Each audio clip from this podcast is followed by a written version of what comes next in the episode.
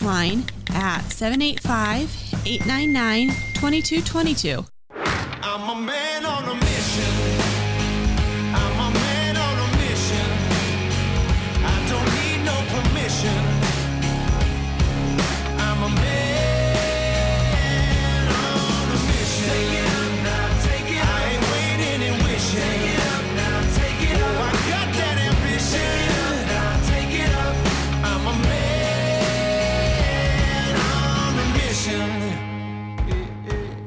Back here on a Tuesday morning on the Morning Blitz. Glad that you're with us. Uh, congratulations to listener David. He texted in the word sparkling, won himself a himself a nice little uh, uh, scratch ticket from the Kansas Lottery. Uh, let's talk some college hoops. Spent a lot of time talking football in the first segment. Let's talk some college hoops. A big, big game tonight inside Bramlage Coliseum, and our good friend who covers K State basketball better than anybody else I know, uh, from GoPowerCat.com. Ryan Gilbert joins us now. Good morning, Ryan. Morning, Ross. It's been a while. How you doing? It has been a while, my friend. I'm I'm doing well. How are you doing? I'm good. Staying warm out here. That's good, and, and you know, and it's just the right temperature for you because we like to always remember that uh, Ryan does not have air conditioning in his car, so it's just cool enough to keep him cool, but not hot, right. but not right cold, so it's okay. Yep, we've got heater in the car, so we got that going. For us. Right, that's right, that's right, and that's a good part. Uh, Ryan, I want to I actually want to start up before we get to basketball. I want to start off uh, Kansas State going to the Pop Tart Bowl. Do you have a favorite Pop Tart?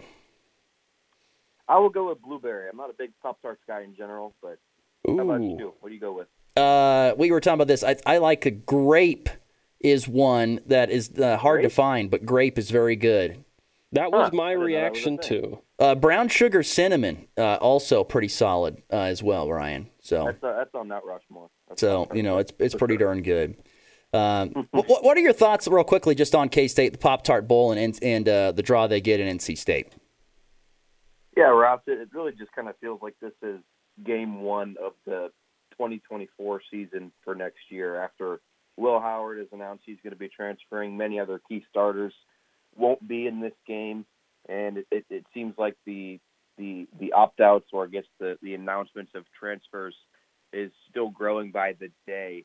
And so while the the players obviously you know some players have left, I think the players that are still going to be there and sticking around are are bought in, and this is you know game number one for Avery Johnson as the starter, something that that fans are obviously going to get to you know be familiar with moving forward. Well, certainly interesting to see Avery Johnson and how he handles it, and uh, how Kansas State handles it going forward. I love we love how you put that. Uh, first game of the 2024 season uh, begins there in the Pop Tart Bowl in Orlando, which, by the way, uh, cannot wait to hope. I'm hoping Kansas State wins so that they, we get to see them eat the live mascot. That's gonna be great. Can't wait. right, I wish I could be there just for that. I think Oh, what mo- I'm guessing they're going to draw views just because of that, uh, and, and just regular people tuning in to see them eat the Pop Tart.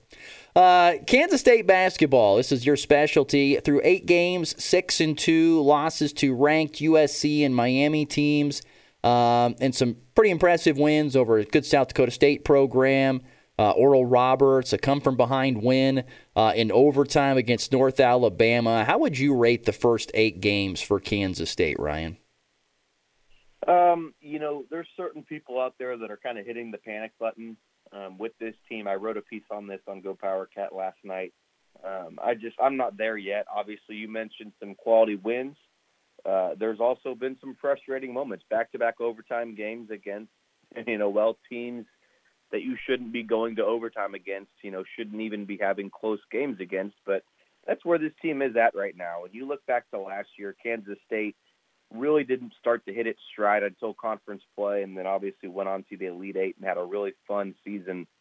Um, and so this team's obviously not there yet. K State returns just two players that actually played minutes in that NCAA tournament. Those being Cam Carter and David N'Guessan. Obviously, Nae'Qwan Tomlin was a big emphasis this offseason to get him to be a superstar on this team. He's been indefinitely suspended, and so that's thrown a wrench into things. Uh, Tyler Perry's learning how to play as a point guard rather than a true scorer.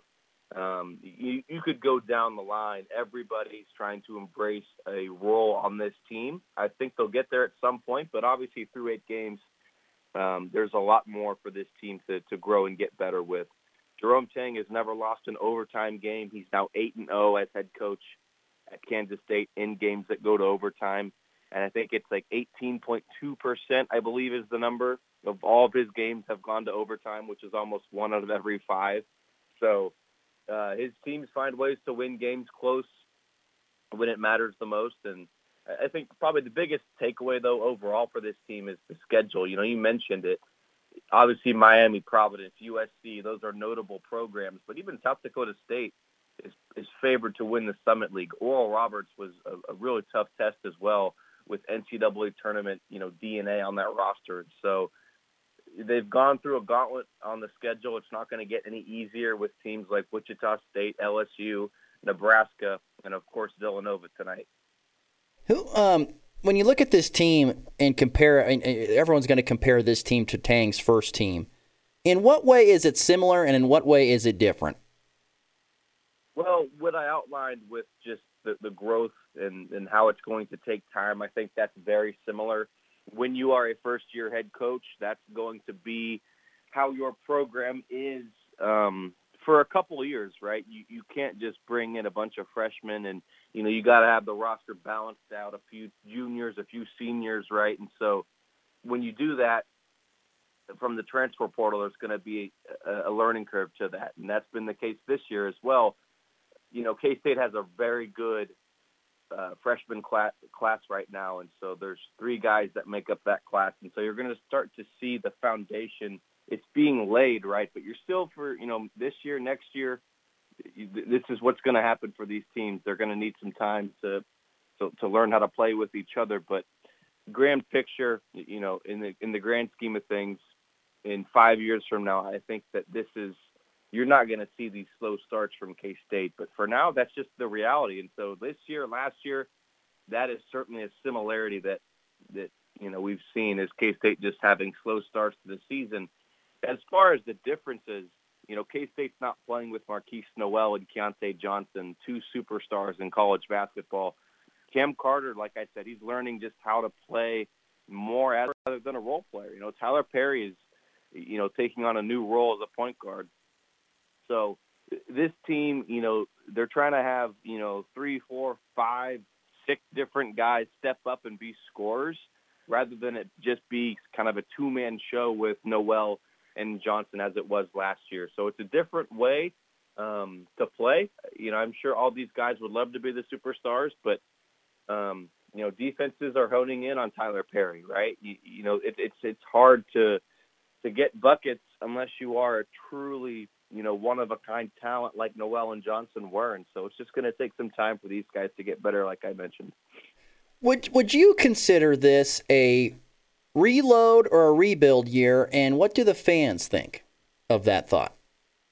I think deep down this is probably a rebuilding year, just after losing um, Markquis Nowell and Keyontae Johnson. Uh, you know, if this team can get to the Elite Eight, um, that'd be that'd be tremendous. But as of right now, you know, I think that you know first or second round exit might be what's more likely for this team. But that just speaks volumes uh, to what K State did last year and the standard that was set. But with you know fans, uh, you know I, I mentioned some people are hitting the panic button, and I get it. You know I really do. It hasn't been pretty, but I would also caution you to give this team some time. And so, um, you know, overall the, the fans are obviously maybe a little restless with some of these slow starts that, that we've seen from Kansas State, but it's nothing that I would be too concerned over.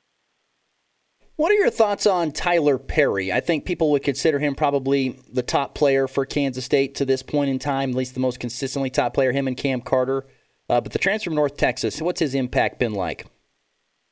Well, coming into the year, I, I kind of tried to warn people to, to not uh, view him as the next Markquis Nowell because they're, they're they're different players. And Tyler Perry's been a scorer for his entire life at Coffeyville Community College for two years and then at North Texas for the next two years, he was a scorer, and that was pretty much all that was asked of Tyler Perry. Put the ball through the net. And we remember Markquis Nowell and the tremendous vision that he had on the court. He was a tremendous point guard, right? He could do everything. He could score, facilitate, all the little things, the defense, you know, it was all there for Markquis Nowell. and Tyler Perry's learning how to be a point guard in this system. He's never been a guy that's been asked to facilitate really in his career before, and so um, he's been he's shown off his upside. You know, he had a big three pointer at the end of regulation to tie it um, on Saturday against North Alabama. He's been tremendous in the second halves of games. He really kicks it up a notch when things matter most. At the same time, though, the North Texas transfer has been bad in first halves of games. Coming out of the gate, for whatever reason, he's been he's been I mean he's been alarmingly bad um, to open up games. His first half his first half numbers compared to his second half numbers are night and day. And so that's something that Perry needs to find just consistency for a full 40 minutes rather than only kicking it up when it matters the most in the end of games. His clutchness is great. Reminds you of Markquis Nowell. He wants the ball, you know, in his hands in the waning moments of games, but biggest thing for Perry is finding that consistency for a full 40 minutes and also just learning how to play as a point guard, you know, especially in a new offensive system. K State's entire team is, you know, playing in a new five out system. And so it's it's taking some time for them to gel and and Perry is a great player. You know, I don't want to take anything away from what he's capable of doing, but he's got to be better. Uh, and I'm sure he would, you know, tell you the same thing through eight games that he has a lot more to show than what he's put on the court. Two more quick ones here, then we'll let you go. What's the latest on Nae'Qwan Tomlin? Will we see him this season? Uh, Jerome Tang put it yesterday that they're treating it like a season-ending injury, and then that kind of I know some people get confused with that, but they're treating it like they're not planning on having him back. Um, you know, I'll, I'll let Tang, uh, you know, be the the voice on that, but I'd be, you know, it, it doesn't sound like it's it's uh, there's a it doesn't sound like there's a great chance you'll see Tomlin back. Now Tang did, you know, the door didn't get shut by Tang, but um, he he did treat it like a season-ending injury, and so that's just another reason. Like I mentioned earlier, this team is gelling together. They're learning how to play without Nae'Qwan Tomlin, who was a big focal point in the offseason. And thoughts on Villanova tonight in this matchup? Man, Villanova has been Ross. They've been probably the most inconsistent team in the country. Um, you know, I've seen them play just watching on TV against Texas Tech, looking really good. A nice win over North Carolina as well. Win over Maryland. But Ross, they've lost to Penn, St. Joseph's, and Drexel. I mean, it's just it's insane how inconsistent this team is. I think, unfortunately for Kansas State, Nova has lost two in a row to St. Joseph and, and Drexel, and so this team's going to come out uh, with a chip on its you know shoulder after a couple of losses. Villanova's favored by two and a half at this very moment, and so um, I think that the, the timing of this game when K State plays Villanova, um, I, I I don't like it. I think Villanova is going to be angry after those losses um, and coming out ready to win. Certainly be interesting for sure. Uh, he's Ryan Gilbert, GoPowerCat.com. Ryan, my friend, great stuff as always. We'll catch up soon, hopefully. Yes, sir, Ross. Let's do it again. Let's not wait for a, a two month hiatus for the next for the next time we talk. Right? Sounds good, buddy. We will get her done. We'll talk to you soon. Yep.